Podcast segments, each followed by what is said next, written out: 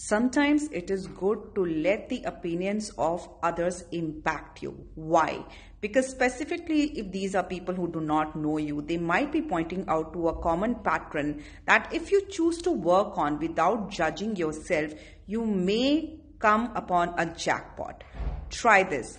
My name is Swati. I'm a global online tarot consultant energy coach, and using this tool can break patterns that you did not even know existed. Keep watching.